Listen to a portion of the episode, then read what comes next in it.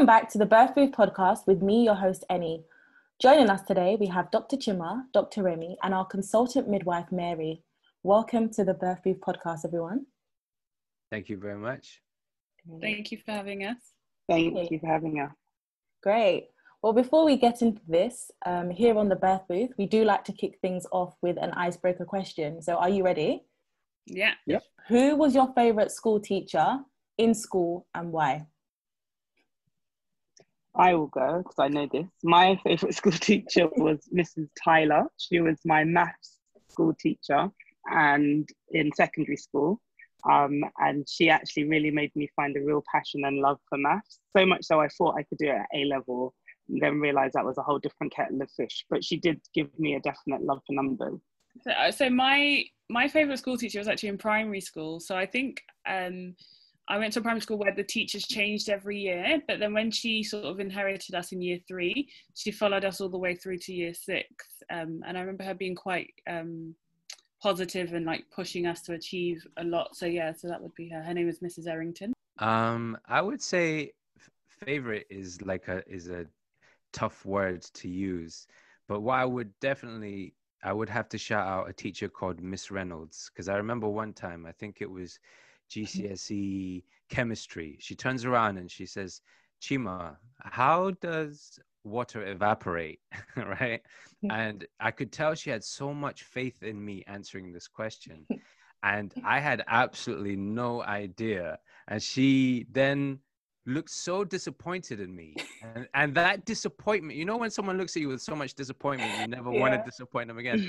And then from that point onwards i was just on point. So that always that always sticks like as a memory for me sticks out. Like someone believing in you and then you then you letting them down was like really pushed me forward. I'm not sure i'd say she was my favorite teacher but i guess uh, that's my most memorable kind of teaching um, you know automatically my mind goes back to primary school but then i can't Yeah. remember anything about my primary school teachers so yeah. how can they be my favorite and i'm sorry for overcomplicating this question I thought it was I thought it was interesting anyway to t- talk about Miss Reynolds. You know, yeah.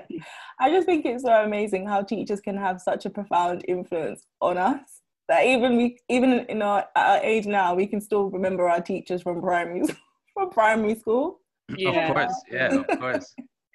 What an amazing job. so um yeah, um guys, if you could just tell us a little bit about yourself, who you are, um, and the great work you do, maybe a bit of a background in terms of what you do, specialize in, and that would be great. Maybe we should start with Remi. Yeah. Okay. So um, my name's Remi. So I'm an obstetric and gynecology doctor. I currently work in the London area, um, and specifically like North and East London. Um, I've been doing it for roughly four years, um, not including my maternity leave. Um, yeah, and I've just got a real passion for women's health in general, um, but especially in the area of London that I work, I see a lot of women from different ethnic minorities, and just the way they engage in their healthcare is very different. So I think that's what led myself and a friend and colleague to start um, an Instagram page, so a chatterbox, um, where we've just got this initiative where we're just focusing on educating women about the different conditions that they go through at different stages of life Yeah. um, and with the aim to like have workshops um, uh, you know and just engage with the community at large just so that we can create a change from within Amazing. What about you, Mary? Uh, so I am Mary Dimber. I'm a consultant midwife based in London Hospital in the South um, East Borough. I have been um, a midwife for 10 years qualified, so maternity, the maternity environment for 13 years now. Um, I have a special interest in perinatal mental health and um, outcomes for women from Black, Asian, and minority ethnic backgrounds. So I do a lot of work nationally and locally looking at ways to improve service provisions and looking at the culture in hospitals and how we can affect change positively. Amazing. Great. And you, Chima? Okay, yes. So I have I graduated as a doctor in 2007 and have been a GP since 2012 in Elephant and Castle, where we have a large uh, proportion of well patients from everywhere, but specifically West Africans as well. I'm my dad's Nigerian, my mom's Romanian. Uh, I'm a GP. Um, I have done uh, specialist work in um, drugs and alcohol addiction. However, I don't. Well, I mean that that's part of general practice anyway, but I don't do it in specialist services anymore, as i.e. detox units. So yeah, so currently I'm working as a GP in uh, Elephant and Castle, um, and obviously we deal a lot with um, you know uh, pregnant pregnant women in the earlier stages um, and and the less complicated cases you know when obviously yeah. the, the experts take over. Amazing. Well um, today the conversation will really be um, facilitated around understanding the disparities um, in healthcare amongst black women. Um, and so before we get into some of the questions i think what, what i really wanted to find out was in general how has covid affected your practice area if it has in any way um, so I can go first again. So um, because um, obstetrics is an emergency service, um, it's not been cut, so to speak, in like all the other specialties. Um, a lot of our elective work and elective, like you know, your gynecology appointments and things like that, have all moved to telephone calls. But for the largest part, most pregnant women are um, still seen in hospital. Um, I think the major change for the pregnant woman is that their partners aren't really involved as much because they can't be in hospital as such. Um, in my hospital specifically, the partners are allowed to be with them in their rooms once they're delivering, but once they delivered and they're on the postnatal ward, then the woman's then by herself until discharge. Um, so I think for a lot of women, the um, I guess the experience of pregnancy with your partner might have changed during this period. Mm. Um, it's a little bit similar for myself. So we, inpatient wise, we did have to make amendments, which we're sl- slightly starting to reverse. So we can have partners if you want to in established labour in one-to-one rooms. We've now reintroduced visiting um, from 2 till 8 p.m. But previously we were a trust that had 24 hour partner stay. So for women who had had babies with us before, that's quite a big change and a significant change for them. We have not been able to reintroduce partners into scans, um, which has really proven quite difficult for women that are receiving, um, you know, bad news at those times because yeah. of social distancing and being able to kind of limit the potential spread of COVID. We've just not been able to reintroduce it in that area antenatally and postnatally, we've, we're doing much more virtual working. So um, we're having to really look at how we're maintaining our safeguarding for the vulnerable women, um, women who English isn't a first language, yeah. because those um, avenues are not accessible to all. Um, and postnatally, it's a follow up. We we did see a small increase in our postnatal readmissions for breastfeeding because there wasn't the usual support. Again, we were one of the few hospitals that were able to offer day one visits for women in our catchment area that went home. Okay. Um, and so we're just we're starting to reintroduce some of that, but um, as a trust, we're still really hit staffing wise. We've lost half of our community team to shielding or distant working because of COVID complications. So we just don't have the workforce to do the work that we were previously doing. Yeah. So the level of care we're able to provide has changed, but we're trying to adapt as best as possible. Okay. Yeah, pretty much the same in general practice in terms of radically changed in terms of the antenatal routine checks that we were doing. Uh, you know, they drastically got cut down. Postnatal postnatal checks, baby checks at six weeks were just not happening. Um, we were trying we, we were trying as much as we can to fit them in, but the problem with COVID was the the guidance around what if you go to any any GP practice now, every GP practice is doing something slightly different. You know, some people are uh, seeing patients on site. Some people are saying uh, sending people to other um, cold sites to be seen or other hot sites. So yeah, everything's been massively disrupted. And also, I think what we've really noticed as well is patients as well are not contacting us mm-hmm. um, as much as they were. Uh, you know, for a whole wide variety of reasons. You know, partly because we have gone. Uh, you know to complete distance working you know it's it's all telephone or video consult or email now Yeah. wh- which you know obviously excludes um like um mary already mentioned the the non-english speakers Yeah. but uh but also as well people are just avoiding seeing a doctor because of of coronavirus they think that we're we're the people have all the coronavirus you know Um, I mean, I, I understand, you know, that uh, A and E saw something quite similar in terms of yeah. they, they they saw a massive dip in their uh, um, amount of attendances. I don't know if that translates directly to, um, you know, gynae related problems and, and obstetric related problems. But yeah, for us, COVID. I mean, COVID has changed the world Yes, completely, massively, has. and it, it's been it, it, it's it's a big challenge. It's a big challenge that we're still working on. You know. Absolutely. How do you feel like um, women, um, especially pregnant women, how do you feel like they're coping with this or trying to cope with these changes at the moment? Have you seen anything positive from this or has it been very daunting, very scary, apprehensive for them? What are the kind of feelings that um, you are seeing in practice?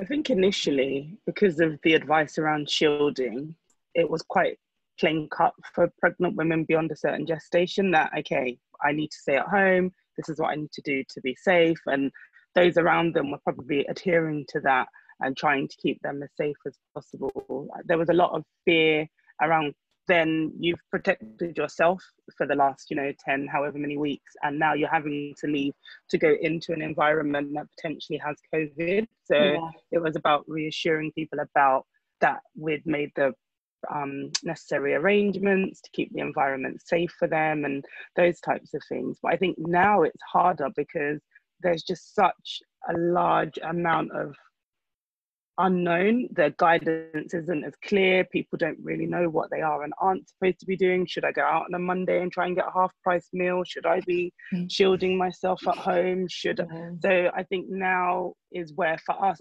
especially in my unit, I think the women did so well that the number of cases, whilst as a trust we had thousands, maternity were really not as severely affected because the women were shielding so well. It'll Yeah. be interesting to see what happens now with the guidance not being quite so clear and what people then end up doing and how it affects us. Mm. Yeah, I think it's interesting. So I think a lot of women were probably, in, well, a lot of women I encountered actually were probably initially more anxious about it, um, and Mhm. especially so during the beginning. If you came onto the labour ward and you had a temperature, you were automatically sort of barrier nursed, and it was a COVID room, and your partner couldn't leave the room, um, and that would have created a a lot of anxiety. Um, and once they were investigated, a lot of those women didn't, in fact, have COVID. Um, whereas now, um, especially in my trust anyway, they're moving towards a blanket screening so that every woman that comes in gets screened for it, every partner that comes in is screened for it. So it, it does definitely seem as time's gone on, it's a lot more mainstay. Mhm. Um, you know, like I was on, you know, I was, uh, you know, over the weekend I was at work, and there are still a lot of women who express anxiety over being on the postnatal ward alone, um, because they don't have help with the baby, especially if they've had a cesarean section and they're in pain, Yeah. and they can't stand up. And I just think for, for you know, for that reason, a lot of a lot of the experiences will have been changed during COVID, um, Mhm. and then they all get anxiety related to that. Um, but you know, I guess it's yeah, it's it's a it's a testament of the times we're in, but it's definitely not nice, I guess, for the women. Absolutely. Yeah, I wish I had something positive because you said, have you seen? Uh, I mean, I think what's been positive is how uh, so many different organizations on their own back have reacted uh, and patients as well. But Mhm. I, I've seen much the same, just a massive increase in anxiety and the it. I think it's completely right. It's the fear of the unknown, and Yeah. because the truth is that we we don't know. So, yeah, sorry, I can't. I, I, I, I from my perspective as a general uh, general practitioner, and I'm finding it very very helpful as well. Hearing all these hospital perspectives that, to be honest, I hadn't even thought of uh, until this point right now when uh, you know it's really uh, uh, had to be confronted by it. So yeah, Mhm. it's it's re- it's it's really really really tough. Absolutely. I mean, it's interesting from your perspective as well as a GP. You're usually the first point of call for a lot of women who are pregnant. Mm. What are the attitudes you're seeing in terms of referral? Are women self-referring or are they going directly to the hospital? What, what's I, the atmosphere been like with that? Yeah, I think that there has been a massive drive for um, self referral. So um, you can now self. Uh, my local hospitals are Guy's and St Thomas's in, in, Kings, and they have the um, uh, the the referral forms on their actual websites as well. And I mean, but you know, general practice is overrun, and we were trying to you know, it sounds bad coming from you know these pregnant women have you know their their partners aren't around, they have no support, and then the yeah. GP the GPs are telling them to self-refer, you know, as well, and and we're difficult to well, we're not difficult to access because you can call us. My my um my practice particularly has good access, but I know other um, practices have absolutely shocking access. I, the, the practice that that I I register at, you know, if you try and call them, you're 30 minutes on the phone. So that that that leaves your only option being going online if you're that yeah. way inclined and self self referring, and um, you know that's where that's where some of the problems get generated because it is important that your GP knows, you know, and you know there's that gap between if you do self refer refer yourself, we might not know that you're pregnant, and then it's going to be a while before the hospital manages to contact us and let us know. Do you see what I'm saying? Yeah. So, but yeah, there's definitely been a massive drive for for self referral, yeah. and and I've seen it I've seen like cases where that in itself has led to things falling through the cracks, yeah, if you, if you will. Um, and I'm not advocating for, you know, not employing that for the simple, straightforward cases where uh, the patients aren't vulnerable, they're educated, and they can handle that. But you know, because, and I'm not also saying that GPs were completely shut down during coronavirus, because my GP colleagues will will get on my case as well. But uh, you know, it it has been difficult for patients to uh, to you know access their primary care physician, and I do think more more stuff. Although overall, I think hospitals had less stuff. I think maybe you know for something that you were really worried about, people were were accessing, say, early pregnancy unit directly, or yeah. you know, or self-referring for antenatal care. Do do you do you work on the early pregnancy unit, uh, Remi? Yeah, so when we cover um, gynecology, we we interact with the unit in that respect. Yeah. And what what were you seeing in terms of EPU attendances? Um, so again so again because like the early pregnancy unit also had to change their mode of working so where they might call people back for repeat scans and things like that there wasn't that capacity yeah the partners weren't allowed in the room uh-huh. um, but for us um, where we would see a woman in a&e who had symptoms of a miscarriage it was still quite straightforward to get them seen in the early pregnancy unit um, and as far as I'm aware, all the local GPs were still able to refer in. Um, yeah, just that yeah, the referrals were screened, I think, a bit more. Um, mm. And if they were sort of 10 or 11 weeks and they were a week or two out from their first booking scan, then they wouldn't get an early pregnancy scan. Yes, yes. Actually, it's coming. Yeah, it's coming back to me now. Actually, wow. because they changed the whole process of us. Because it used to be a walk-in, but it was no longer. Mm. It was no longer walk-in. Mary, do you work on an EPU? No, but in my role, kind of, especially during COVID, we had to take over the floor where EPU were, and we uh-huh. we were one of the units that have always operated a walk-in service. Oh, okay. And so it, we then had to change from that to appointment based, so that we mm. were aware of who was coming in and could screen, uh-huh, um, yeah. which was quite difficult for the women because you know a lot of people use EPU as a way of relieving anxieties in those first couple of weeks where yeah the pregnancy is quite precious and especially if you had multiple miscarriages before and things like that so mm.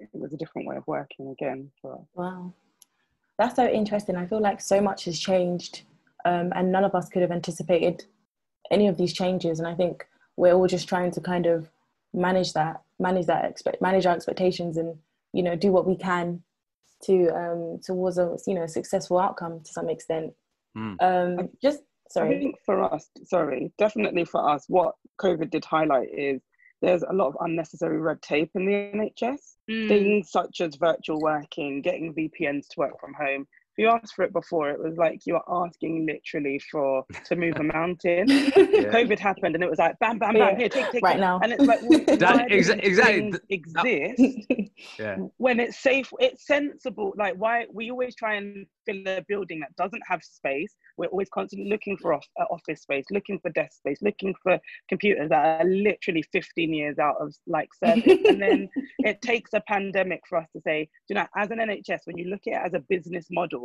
this doesn't make sense. And it's Mm. why the NHS struggles because we forget about the business side of it. What makes sense in the private sector? You have, you know, people working from home, you have fluid working. It just so that was, I think, the positive positive side of it is it it has forced change that otherwise would have genuinely taken decades to happen. Yeah. Mm. Yeah, definitely. Yeah, yeah, hundred percent. Absolutely. I mean, just kind of stirring the conversation more towards the MBRRACE report now. Um, so, in relation to the MBRRACE report, um, Black women are said to, you know, be uh, dying are dying at five times the rate as their white counterparts. Why do you think that is? Why do you think that is? Um, so I personally think the why is very um, hard to answer because it won't be one answer if that makes sense. I think the Mhm. why is rooted in it's rooted in immigration, it's rooted in racism, it's rooted in systemic racism, um, as well as access to healthcare for um, black women, other ethnic minorities, and just other groups of women. So um, the MBRRACE report, I think, was quite comprehensive. Um, and I've had this because, of course, we've got this Instagram page. It was also one of the drivers that made us start the page.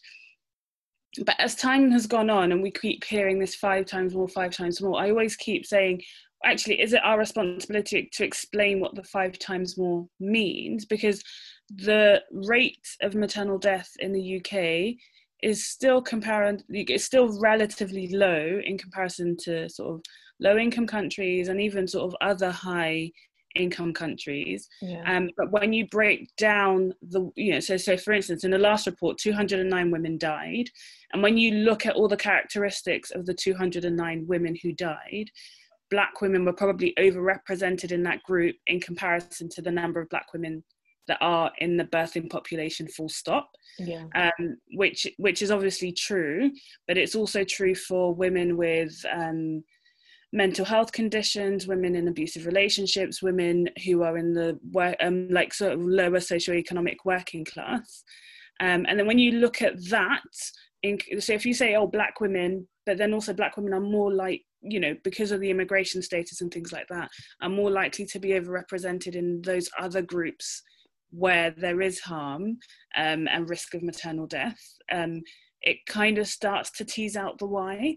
Um, and so for me, um, my sort of straightforward answer is I don't necessarily think the why is biological. I think it's um, political. I think it's socioeconomic class. And I think Mm. it's, to some extent, I think it's educational attainment as well Mm. um, and and interaction with the healthcare system. Um, and then there's also this cultural element that I think black doctors will will mostly be like, yeah, there's a cultural difference that comes into play when you interact with the healthcare that I don't necessarily think is spoken about as openly in our own culture. Um, but yeah, I'd be interested to hear what everybody else says. Can you give me an example of that when you say culture? Um, So, so for instance, so um, I growing up had period pain, had really severe period pain to the extent that I missed a day of school every month. I would go, I'd be at home, I'd be vomiting, I'd have a water bottle, um, and the only pain relief I ever had was paracetamol. Um, my mum, because she never had pain to that extent, and neither did most of my sisters, we never really went to see the GP about it. Um, and when I was probably 16 or 17, I went to the doctor myself. But again, I didn't have the whereabouts to, you know, demand extra treatment. So it was literally paracetamol and ibuprofen for most of my adult life. When I got to university, um, I was like, oh, okay, maybe I'll do the pill, discuss the pill with my mum. Oh no, it will affect your fertility. Oh no, don't do this. And I was a medical student at the time, but I still, Mm. for the longest time, went along with that um, that ideology of it's just everything, you know, it's just natural, yeah. it's something that happened. Um, and interestingly, I had a similar conversation with someone at work who is a Nigerian woman and who was like, oh, my daughter won't take anything more than paracetamol for period pain. So I think if we think about it culturally, we are sort of brought up to just endure pain and not complain and get on with it. Mm. And then mm. unfortunately, we carry those behaviors into our act- interactions with the healthcare professionals. Yeah. Um, where if they tell you one thing, you're just more likely to accept it. So that's what I mean about the culture um, playing a part. I don't think it's the main part because there are also tons of Black women I see as patients who are quite, you know, aware of their own health needs and um, and making their case known. And then there's also the part where they're just ignored as well. Um, but it's definitely multifactorial. Mm. Great. Well, Mary, what's your thoughts? Um, I I agree with Remi. It's hard. The why is a difficult, you know, it's a, it's a question that is a difficult one to answer. But I think a lot of obstetrics and gynecology, you work with your mass but actually when you look at what the foundation of what the mass is expected to do what you would expect growth what you do of a baby what you would expect weight of a mother what you would expect all of those things to be as a norm is based on the population of an average white person. So when you then quantify that to people that don't fall within that boundary you're going to get different outcomes. But do we necessarily look into that when we look at the rationale for why we're getting these numbers and figures. So I think mm. the basis of obstetrics and gynecology isn't is something that we need to maybe look at and see how can we better interpret results to look at the individuals that we care for, which is so different now today than what it was when we were practicing medicine 50 years ago, 100 years ago, however long ago it might be. And again, it is an understanding of culture and an understanding of cultural difference. And the example I have, I am a Nigerian. Um, when we have babies, there's an idea around um, stretching your baby. So you do certain exercises with your baby's limbs and your baby's arms, and it's a cultural thing. Like my mum has done it with my children. My, I remember my elder sister having it done. It doesn't cause any harm, but there's a belief that it does good. I was on the ward one day and I had a woman who was there for a week. So she was at that point where she felt that the baby would have benefited from some of the stretching techniques. She was overseen by a white midwife and she was referred to safeguarding. They felt that she was hurting mm, the baby. Mm, mm, and so when I now sat down and said, Well, you, I sat down and spoke to the woman and spoke to her about things that we do and the places we do these things in and why this has been perceived one way and when I, un- I fully understood what the intention was behind it and what that meant. But equally sat down and spoke to the midwife and spoke to her about the differences in culture and what that means and what education and it's just there is a lack of knowing and so mm-hmm. sometimes we see something and we think we're doing good because we're not offering pain relief because you, you're not making a noise, you're fine, you're coping really well, you don't need that epidural. Oh, you're doing this to your baby, that could only possibly be harming your baby. But yeah. it's not an understanding that if I'm silent and clicking my fingers, it doesn't mean I'm coping. I might be in an extreme amount of pain, but mm. I don't know how to vocalize that. If I'm doing this, it's because that's a belief I have culturally that's passed down from generations. And it is an understanding of culture and I just don't think there's really enough education around that for us to mm. understand each other's differences. Mm. Who do you think? Who do you think um, needs to be the one to offer that education? I think that's hard though, because I think, um, I mean, like, well, especially in the units I've worked in, there are, you know, there are African women who work as midwives, so they are represented in the midwife community. Um, but yet their white colleagues are still necessarily none the wiser about the different cultural elements. Mm. Um, definitely, as a doctor, I feel that I feel that I'm underrepresented in the sort of obstetricians category, um, and I'm definitely much more junior than my consultant. So again, trying to get that culture across to them is quite hard. Mm. But I mm. think um, I was at um, the Royal College of Obstetrics and Gynecology put on a talk about sort of addressing racial disparities within the maternity sector. And um, one of the consultants there raised a really important point. If you look at the structure of the NHS, which we saw during the COVID times as well, there are black doctors, there are black midwives, there are black nurses, but when you look at the management within the hospital units, they're not necessarily representative of the people who work within the unit. Mm. Um, and most sort of black healthcare professionals will know that they're more likely to be penalized at twice the rate than their white counterparts. So then you're working in a you're working in a system that doesn't necessarily work for you as a healthcare professional but also doesn't work for patients that look like you um, and then you're stuck in a position where how do i address it without then being on the wrong foot in the department or um, looking as if i'm causing trouble um, so I think it's hard, but I do think that there needs to be a level of bravery within healthcare professionals. And I completely, like the example Mary gave was completely spot on. The person that needed to be educated about what had happened was the midwife who'd, who'd, who'd raised that safeguarding referral. Mm. Um, and you know because it becomes a thing of you know actually as a nigerian woman who needs to stretch my baby i can't do that in public that shouldn't be the take home the take home should be people are allowed to have different cultural yes. practices and they can have that in the mainstay of the community and it's totally acceptable as long there is as long as there's no harm associated with it so yeah so i think it's i think it's hard but i think it definitely involves a level of bravery and a level of speaking up um, but i do think as patients as, and as a population as well um, if you see um, a black doctor or a black midwife or a black nurse and you don't necessarily feel they're speaking up, there might also be a reason why they're not, and it might just be because mm. within their working environment they are, you know, fearful for their job or for, yeah. fearful for the environment which in which they work in. Mm. What What are your thoughts in relation to um, that question, Chima? I mean, I, I thought that Remi put it beautifully, and I really like how you emphasized so that MBRRACE report was 2015, 2017. 209 women died out of over 2 million. So that is a really, really low amount. But what to me is really powerful in that is even in that small, small, small sample size, you know, uh, black and Asian women were massively overrepresented. So that just shows to me the power of these uh, systemic uh, structures that we have that disadvantage uh, black people. Uh, uh, uh, you know, we're talking. Obviously, there's other um, groups of people that are discriminated against, but th- for this podcast, we're talking about black people. Yeah, you know, at, at every at every conceivable point. You know, from before you speak to your from before you speak to your GP to when you speak to your GP to when you speak to your obstetrician.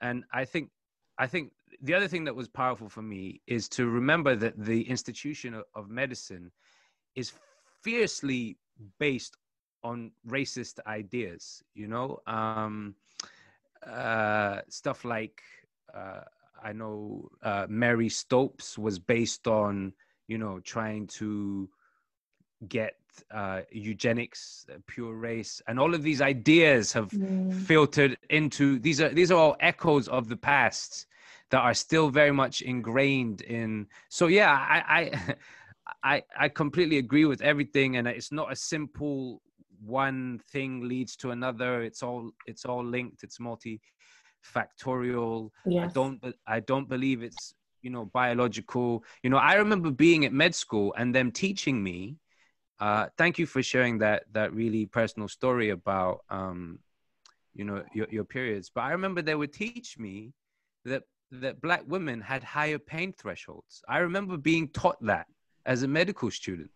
What what kind of thing is that to teach a medical student? And I mean, I'm kind of old, but I'm not that old. This is like this is like 2003, 2004. You were still teaching that stuff, you know, which then you know feeds into how yes how you you know i remember one of my take home messages because you know the things you learn as a medical student even though they become rapidly irrelevant they stay with you i remember they used to be they used to be like oh you know there used to be this thing about are they opiate seeking this is opiate seeking behavior and it's like no this this mm-hmm. person's in pain if someone says that they're in pain you believe that they're in pain you, you, know mm. because they're black doesn't mean they're more likely to to exhibit mm-hmm. opiate seeking behavior. Do you know what I'm saying? These are actual things that were taught taught to me.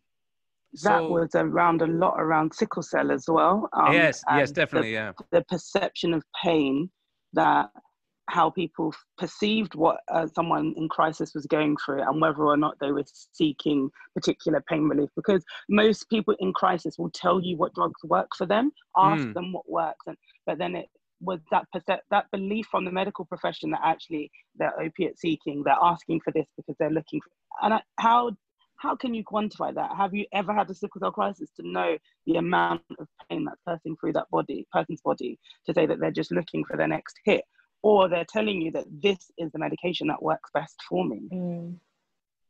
Absolutely. I mean, even off of the back of that, I've heard some people say that um, Black women are at a greater risk of mortality due to pre existing factors such as fibroids, uh, sickle cell, preeclampsia, or gestational uh, diabetes. What are your thoughts on, on that?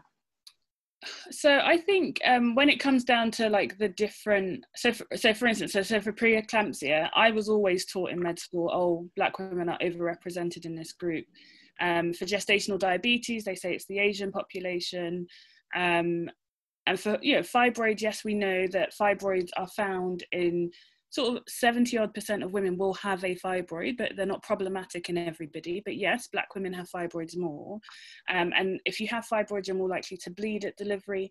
But you know, when it comes, so for me, I feel like when it comes to the medical conditions, um, that's something that we as medical professionals know how to treat. So if you say, oh, women with preeclampsia are more likely to die giving birth, this in this country that's well recognized. So they've got so many screening tools for preeclampsia. They've got pro, they've got prevention tools for preeclampsia. And if a woman is has preeclampsia in pregnancy her care is very different from from the care of a woman without. Um, so for the mere fact that a black woman is quote unquote more likely to have this condition does not translate to the a black woman is more likely to die because Mm. preeclampsia in and of itself is treatable Yes. um, perinatal mortality, so uh, stillbirth and things like that being overrepresented in the group of women with diabetes. Again, we know Asian women are more likely to have it, um, and therefore their care should be cut according to the condition they have in pregnancy. And I think the same should be said for Black women. If we know being Black is an independent risk factor for maternal mortality, then they should just have individualized antenatal care, intrapartum care, and postnatal care. So that if Mm. they do have any of these things that get picked up, it gets treated. Yeah. And I think what's interesting is when you read the MBRRACE report, most of the most of the conditions are treatable once they're Yes. recognized, and it's the lack of the recognition. Mm. And so when I say it's multifactorial, if a woman comes in and she's not being heard, that's lack of recognition. Mm. If a woman has a symptom at home and because of family pressure doesn't present, that's also a lack of recognition. Mhm. Um, and if a woman presents and you underestimate what's wrong with her, then that's negligence on the clinician's part, but it's also lack of recognition. So I think um, for the mere fact that they can quote, oh, these conditions are more prevalent in Black people shouldn't translate to death. Mhm. Um, and also, where are they getting this information from? Um, so I feel like when I was in medical school, absolutely every condition under the sun minus cystic fibrosis was more attribute, attri- like at- attributed to black people like genuinely and then you're like where's the research where are we getting this from is it just hearsay um, and i've seen as many white and asian women with preeclampsia as i've seen with black women Mm. so it's like what like what is this research good quality is it something that we need to be consuming um, and especially when i look at the asian population because the area in which I work, there is a there is a high proportion of the women that come through are South Asian. It's probably not their biology that makes them more likely to Mhm. get di- diabetes. It's their Mhm. diet, it's their Mm. environment, it's their living Mm. condition. And again, taking all of that into account, they're more likely to eat rice and ghee. And even in our African diet, we're more likely to have carbs Yes. um, and like you know nigeria historically from my understanding if you had a car it was a symbol of wealth it was the poor people that walked around so then you come to this country and we're less likely to go for 30 minute walks after dinner so you're more likely to sit in pregnancy and therefore you're more likely to get um, insulin resistance so Mhm. it's thinking about behaviors and culture and diet and exercise as opposed to just attributing it to the color of someone's skin. Yes. Mm-hmm. What it's about been, you, Mary or Chima? I was just gonna say it, it has been really challenging for me uh, because you know I was taught all of this stuff, and now I have to unlearn it all. Mm. Do you know what mm. I'm saying? It was it's like a real challenge, and and that's me as a as a you know a Nigerian. It's like oh wow okay. So I mean all of those um conditions, like you said, it's not because they're black. It's because of all these other factors that mm. sometimes black people are more uh, affected by for whatever reason for for a yeah. very complex multifactorial reason but yeah for me it's the, the one i'm struggling with at the moment is is is um they're, they're starting to pick apart uh, egfr which is a measure of your renal function and um you know classically they always said uh, black people had a you know higher creatinines and you know as a result if we saw a creatinine in a black person we would be let we would be more um, relaxed about how we would deal with it than uh, a white person um, and and me as a gp because i don't see the um, extreme end of disease mm. that has only been beneficial uh, well in in my in my short term view because who knows if it leads to more problems down the line yeah in, ter- in terms of like protecting people from because there is a problem with over medicalizing things and over investigating things which is kind of out of the remit of what we're talking about at the moment mm. but that's that's the thing that i'm struggling with at the most in terms of learning all of these things that we've been told are mm. are are you know in black and white this is this is uh, the truth about black people this you know and just having to unlearn all those things. Sorry Absolutely. to the button. No yeah i just i second and third all of those points. It is every it is all multifactorial and i just think trying to simplify it just purely to the color of a person's skin where somebody is from is just it's ridiculous. It can't it's not that simple and it's not that basic and we overlook so many things when we try to simplify it in such mm-hmm. a way. We need to acknowledge that there's difference because of maybe perhaps where you come from and you know your genetic makeup but we also have to look a little bit deeper into it. It's not just because i'm black therefore i. Yes. Mm. yes. I mean how do you think that black women can protect themselves against some of the things that you um, have mentioned and against these statistics are there any strategies that you think that we can do um, you know during during the perinatal period? I feel like at the moment there are broadly two groups of people. The ones that whatever the doctor or the midwife says they do and the ones that have read and read and read and read and read and are really well informed um, and so you might feel as a medical professional that you're constantly coming up, you're constantly combating things, you're constantly fighting back questions or explaining rationale. And I think actually being challenged and being asked questions is the mo- the only way you can really have an idea and a handle on your own kind of health and what's going to happen to you and how to like you know bear impact on that. But I think too many people are really relaxed and don't ask questions. Like I do a lot of birth debriefs with women, and I'll tell them, you know, you were given an antihypertensive, and I'll say, was I? I didn't know that happened. So, what are our conversations with women? How are we really gaining consent to do things, to give things, and how how are you giving me a pot of medication and I'm just taking that? And I just think that we all need to be a little bit more involved in in what what's about to happen to us. There's lots of information out there, and it's it's one thing to Google and to see the far left and far right, but RCOG have you know evidence-based information. If you go on to NICE, it has evidence-based information. If you go on to um, birth choices and you know rights in pregnancy and um, labor pain, there's so many accredited places that you can go to just to do real light reading, just to get the basics, so that when someone is saying something to you, there's it triggers something that you've read there's a slight understanding but then the difficulty with that is what do we do for people that don't have access to those Yeah. things so we as healthcare providers really have we have to make sure that we're not assuming knowledge which often we do oh yeah this is the next step because obviously that's what we're going to do no Mm. we need to make Mm. sure that when we're informing you we're telling you why this is what the alternatives are because i can't just tell you now it's time for a cesarean what's the alternative? What if that Mhm. doesn't happen? What are we doing next? What's my concern? Sometimes you're time constrained it can't happen but antenatally i think our antenatal education in this country is, is hit and miss. If you have 400 pounds and you go to nct you get a certain kind of antenatal education.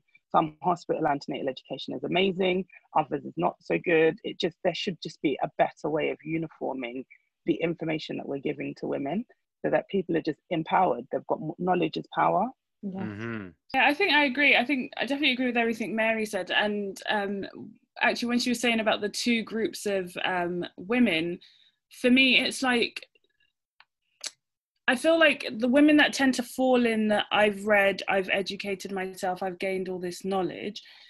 Um, the challenge is good and the questions are good and they have to stay. But what I think I would implore is that it doesn't come from a place of mistrust. Um, Mm. I think when when you know when healthcare professionals go to work, I don't necessarily feel like anyone goes to work with the headspace that I am going to be mean to a group of patients. Mhm. I think a lot of it is unconscious bias. I think a lot of it is um, ingrained sort of systemic um, racism as well. Mhm. And I think you know as Black women, we need to be aware of what is right um, and what is and what quote unquote normality is and things like that and when things are going wrong we need to sort of be aware to challenge and to make sure that you feel the clinician looking after you has your best interest at heart Yeah. and i feel like the only way that you can get to that level of trust is with engaging um, with with the medical professional so in antenatal services engage with the midwife turn up ask questions Mhm. because that's where you really have the time to challenge and to find out if you're Mm. started on medication you should ask what it's for why you need it how long you need it for Mm. um, but then also get a support system so um, i know there are lots of um, community groups where there'll be you know groups of pregnant black women all together who can share their information share their experiences as well. If you've got um, sisters aunts and mums that you trust have them present so that they can Mm. speak on things that you have, may have forgotten to ask write your questions down. Um, but fundamentally challenge have someone who has your back.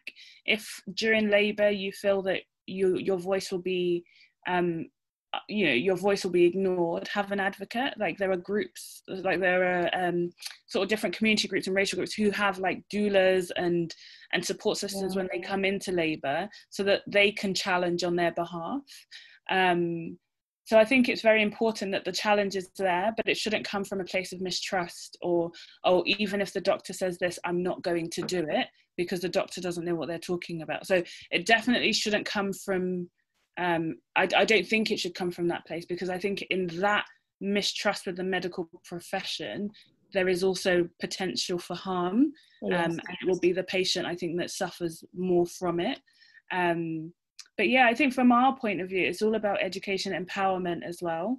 Um, And then I think I, I genuinely think for the people who work within the system, we have to try and challenge the system from within. So, you know, if I'm on a ward round and I feel like everyone's talking over or around a patient and the patient doesn't um, understand, just a simple question like, do you have any questions before we leave? Does all of that make sense? And there would be times Yeah. I'll be in a room and I know the patient doesn't get it, but they're also too shy to say. And then Mm. if you know, just to maybe take time out again and be like just going back and double checking and triple checking, because especially in childbirth, this is the, an experience you won't forget. Like it stays with you. Yeah. It affects how you bond with your child. Um, and I just think you have to empower yourself to get the best that you can out of it, and Mhm. hopefully just come across um, sensible clinicians who have your, you know, who are there to, for you as well. Yeah. I mean, just off the back of that, I've had conversations with my friends, um, quite a few young people about this, and their expectation is is simple. It's that I get pregnant, and then I go to the GP, and then I go to the doctors, or you know, on the labour ward, and they sort it out. There isn't the really. I don't really hear a lot of young people taking into account the fact that they do need to do their research. That's not something that they think about when I speak to the, them in general. The main, the general consensus is, but these are healthcare professionals. They, they, they are the, they are the ones who should be giving me that care, who should be offering me that care, who should be telling me what I need to know about this process. What, what are your thoughts on that? So I can liken it to so when we started putting our daughter at nursery, we had a so this is just obviously a metaphor, but um we had a friend who was a nursery manager and she said every time you go to nursery, ask them what she did today, how her day went and all of that. Because they all know if you question them at the door when they're with her during the day, they're more likely to take note of the things that she's doing. Um, and if I'm in, uh, and similarly, in healthcare, if you find a patient that's engaging, that's asking questions, that wants the best, that wants to know all the options, as a doctor, you make sure you provide all those options the next time you see them, mm. and you make mm. sure that you take into account what they're going to say. So this is a very, this is obviously sort of blanket experience from where I've come across. When I see um, so Mary might know more about this, but there tend to be like maternity safety boards where they invite people like mothers from the local community to come and sit on the board to find out how the maternity services run. And the women that again are represented on that type of board tend to be white middle class women, so they know about the complaint system. So when they're seen in clinic, um, you just automatically have an air of if I mess up, this person will complain. Um, and you don't necessarily get that feeling or vibe from other groups of women. So then you're a bit more relaxed in their presence. So I'm not saying to put your clinicians on edge, but if you go into a, if you go into a setting where you're asking questions where you're challenging where you want to gain the knowledge for yourself you are forcing that healthcare professional yeah. to take the time to make sure you understand and then you and then when you make a decision you're empowered to do so and then you probably have them on side as well mm. um, so that if they saw someone else trying to rush through your care they're more likely to take the time again. So i think it's all about human interaction. It's almost like you know if you engage with someone and you're friends with someone and you talk to them they're just more likely to be aware of what it is you want and what your outcomes are afterwards. And i i hope i'm making sense but yeah. um you can't i genuinely don't think you can go through the process passively. Mm. um yeah that that's that, i think that's basically my point. You can't go through the process passively. Like you have to be engaged and intentional um about everything that involves your care while pregnant I mean, from my point of view as a as a GP, I completely agree with all of that. Um, I think though the difficulty is there are this is all well and good for the well-educated patient, like you alluded to that, in the person who's likely to complain. But the truth of the matter is, there is a significant proportion that I deal with who don't, and this is not in any way to be disparaging, but they don't have an education, for example, they don't have the education level required to appraise a situation. Do you see what I'm saying? And ask all the pertinent questions. Uh, so I, I think that we, I do think, as is GPs anyway, we do have to be mindful that every patient is different, and we need to um, respond accordingly. So, you know, as GPs, they always teach us this ICE. So, ICE is what is a patient's ideas, concerns, and expectations.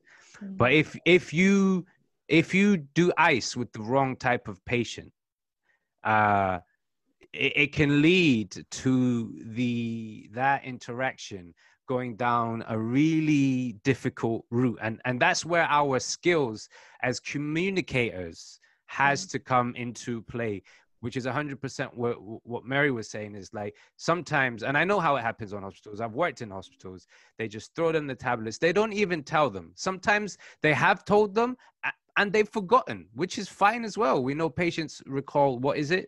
10 20% of, of, of, of what they're told. So this is the rea- we have to be realistic you know? It would be nice if everyone and and and uh, could completely take charge of of their of their life. But that's realistically i based on what i see in terms of general uh, patient behavior I, I, I don't see a time where everyone is going to be able to act like that which, which is why i feel like the change does need to like of course empowerment uh, education education empowerment but also strategic levels from our point of view. Like we've already identified issues where you know having having the lack having a lack of a non-white decision maker leads to problems for non-white people. You, you know what i'm yeah. saying so we need to install that at every level. So the way the services is is is, is designed no one is left behind. Do you know what i'm yes. trying to say?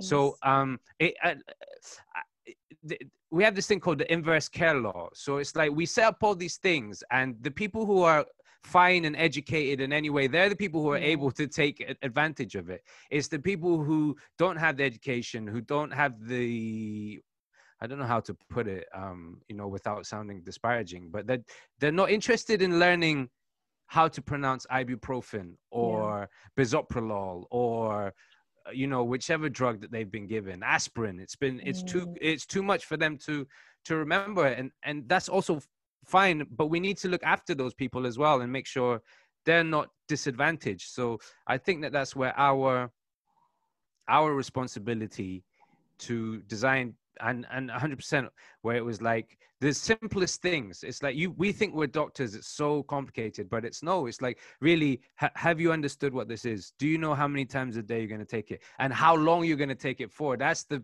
the key one as well you know you know the amount of mm. patients that think they've been put on a course of antihypertensives. No the, you take this antihypertensive for the rest of your life you know, you know what i'm saying? Like so um yeah, I did have another thing I really wanted to say, and I've completely forgotten it. I'm sorry, but no, um... well, if it comes back, just hold on to it. Um, I, I just wanted to add. It just seems it sounds a little bit like a class thing. It's almost like if you're middle class, mm. then you have more. Yeah, hundred percent. Yeah, it is, and it's an understanding of the system as yeah. well. If you if you don't grow up in the system, and it, it that's not even I wouldn't even say that's a class thing. If you're somebody who has access to healthcare if you've had, um, for example, you know, a medical condition that's meant you've spent a long time in, in hospitals and around the system, you know how to navigate it. If your first time of entering into the healthcare service is when you're pregnant, you have no idea what mm. is acceptable, what is what is feasible what so you do sit there and kind of wait to be told where to go and what to do next it's the idea around so there's lots of women who make it to their scans and don't realize that there are midwives appointments. So you see them at 28 weeks and you're like, you've been to all of your scans. Why have you not seen a midwife? I didn't know I needed to. They told me the baby was fine at the scan, and I thought that was what antenatal care was. So if you yeah. have no uh, knowledge, you have no knowledge. You don't know what you don't know. Mm. So it is, you know, and I do really agree with what you're saying, Chima. It's about, yes, for me, especially when I used to work on on on the labour ward, it's not the women that are well educated that I need to worry so much about mm, because I mm. know your voice is strong. But mm. when I have somebody who English isn't their first language and the consultant is doing ward round and they're speaking loudly and slowly, and I'm saying, actually, that doesn't make her understand English. We have language line and we need to use interpreting services yeah. because mm. speaking loud and slow at somebody doesn't now translate it to their language. Mm. And it's about what do we do? Mm. Do we do mm. things for an easy life for ourselves? I'll just do the I'll do the footwork. I'll say I've said it, even though I know she has no way of understanding me. Or do we do the thing that takes an extra 15 minutes to find the interpreter, to sit down with a phone and to have the conversations and to hear yes. her questions? Yeah. And so it is, yes, those who can should, but actually, my biggest worry is those who can't. And what do we do about those who can't? How do we make sure that those who can't don't know how to? Mm. How do we make sure that they have an equal amount of care, an equal yes. amount of kind of understanding and input into the what the care provisions that we're giving them? Mm. Wow. wow, that's such an interesting point you made. Made. I mean, even in relation to that, Mary, just a question for you. Um, if Black women are being ignored on the labour ward, what can we do? What should we do at that point? You know, say for example, they're complaining about a pain and they're feeling like no one's listening to them. What what happens then? So I think it's like with with all things. If if I speak to you and you're not listening to me, as women in labour, it's difficult for me to get up and go and look for someone else. So advocacy is your biggest tool. You need to know that the people in the room with you are a strong voice for you. If you have nobody, that's where it's really difficult. So some women come in and they have no birth companion, they have no birth partner. My job as a midwife is to be your advocate. And the majority of us feel that way, and we will be a strong voice. We will be the voice for that woman. So if, if you're talking to I don't know, you're talking to an anaesthetist and they're saying, oh, actually, you don't you don't need an epidural. Why don't you try some Pethidine? Although they don't do that.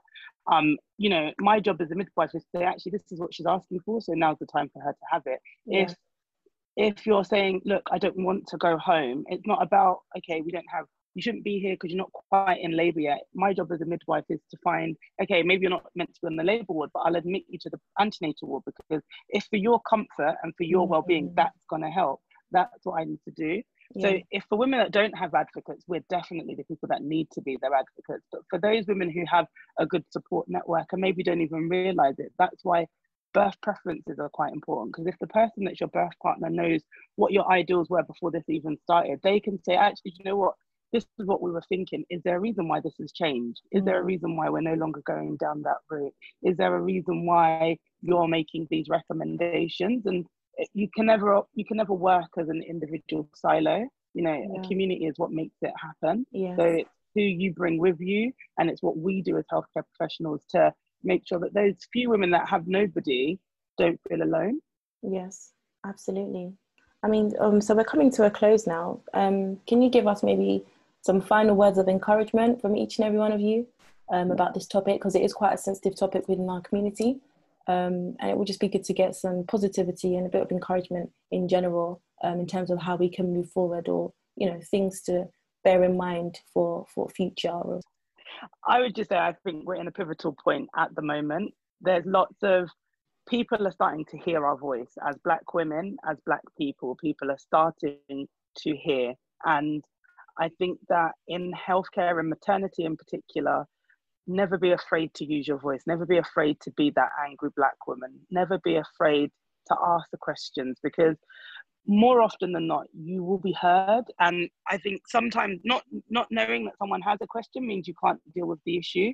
So i would say the positive thing to take out of all of this is know that people want to hear your voice and and speak up never be afraid to speak up never be afraid to kind of voice your concerns voice your complaints. And if it's not being heard by the person you're speaking to now there are channels. Find out what the channels are. How do you mm. escalate it? How do you speak to someone further?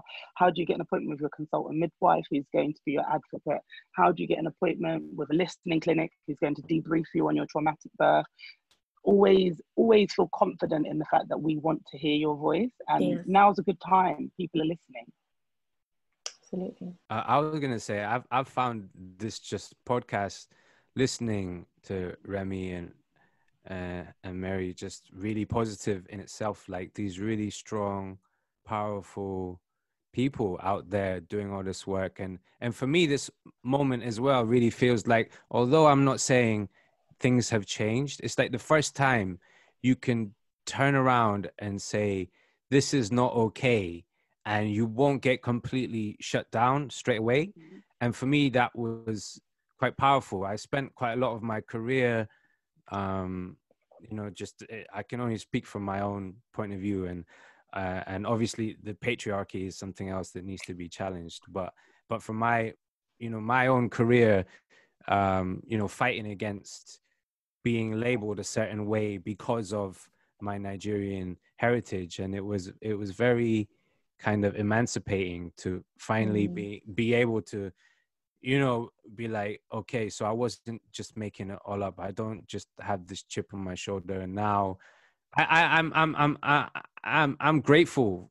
Grateful is the word. I'm hopeful and i'm happy and uh, i'm excited that things will move forward. Things take time. They do take time. Yeah. But but, but like, like, like we've like we've seen with corona a split bang and boom things are moving. So yeah. so I, I i'm on that side. Like i know there's snakes and skeptics and a lot of my friends are like whatever it's just going to be the same old same old. I already feel like it's not the same old same old you know? Mm-hmm. so I, I think that in itself should be encouraging and positive. And uh, i'm really grateful. Thank you for uh, uh, you know imparting your expertise and i feel like i've learned a lot so i feel like that's Yeah, positive too. in, in itself Yeah, me too. Remi? Um, yes. Um, sorry, remind me of the question because I was Oh, listening. a- I was like, We're being- we're being like, positive. your train of thought. just a final word, final words of encouragement for our audience. Anything to take away? Yeah. Um, yeah, yeah. I guess I think um, final word of encouragement would be um, even with the statistics, the numbers are small, and that's not to minimise the, Mm. anyone's experience or um, or anyone's fears or anxieties, but just to to give you reassurance that, especially within the UK, pregnancy, postpartum, you know, neonatal care is relatively is still comparably safe. Um, but it's important to, like Mary said, have your voice and to speak up and just to have a support system um, that's for you. Um, and then just to go into it with the um, thought process that you're willing to engage and find out more. Yeah. Um, and I think also there has to be, um, yes, the medical professionals there, and yes, the doctors are there, but they shouldn't be your only source of information. Mm. Um, speak to people who've been through it. Speak to your speak to your own sort of networks. Create your own little support groups Yes. um, and things like that. And and you know, and just hope that as you go through pregnancy, you learn more. You gain you gain access to a system that you probably aren't familiar with, um, and then you can use that information for your sisters, for your friends, for your Yeah. children. Um, yeah, and I think and that's I think that's it. And also, I think because of the way the system is now, because of all the things that we're learning about, we have known that there needs to be individualized care pathways because there are women who can engage and there are women who can't engage, and those women shouldn't be left behind. Mm. And I definitely think with COVID, um, there will be a push for that. So the Royal College of Obstetrics and Gynecology has already started a racial, um, a task force looking at racial inequality in maternity care. So it, there are definitely things that are shifting um, in an Mhm. to capture everybody, um, and just to know that you know because it is this way in 2020 like we look to the future and we hope for more. There are more black doctors there are definitely more black doctors on instagram um, be it gps dermatologists like who are who are speaking up and having their say um, in order to make healthcare safer for for their own community. Um, so I, I'm I'm hopeful. I, I see that there's a lot of change happening. Um, and even in like the smallness of of um, of the day where if you meet a patient who is hard done by just being that patient advocate as well. Um, and i just think like in in all of those activities that's where the gems come from. So it doesn't necessarily need to be some massive um, thing from government or from above or from the college. If you can be there for your sister or a friend there's power in that. If I, as a doctor, can be there for a patient who has nobody, there's power in that. If I'm on a busy day and I I make the time to use the language like like there is power in just the one interaction, and I think Mm. that's what humanity as a whole is made up of.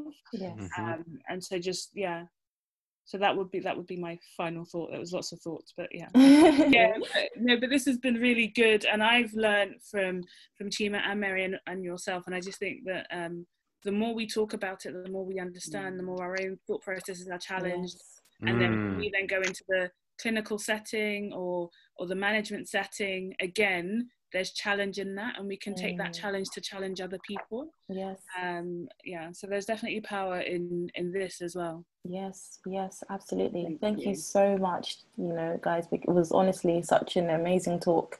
It was so inspirational and even enlightening to hear your experiences on each and every one of your um, sectors. Um, and you know, we yeah, it was a pleasure having you, and we definitely look forward to hearing from you and you know, seeing what you're you're doing and connecting with you again. So thank you so much. thank you Thank, Thank- you. Thank you so much, Thanks a guys. lot. yeah Great.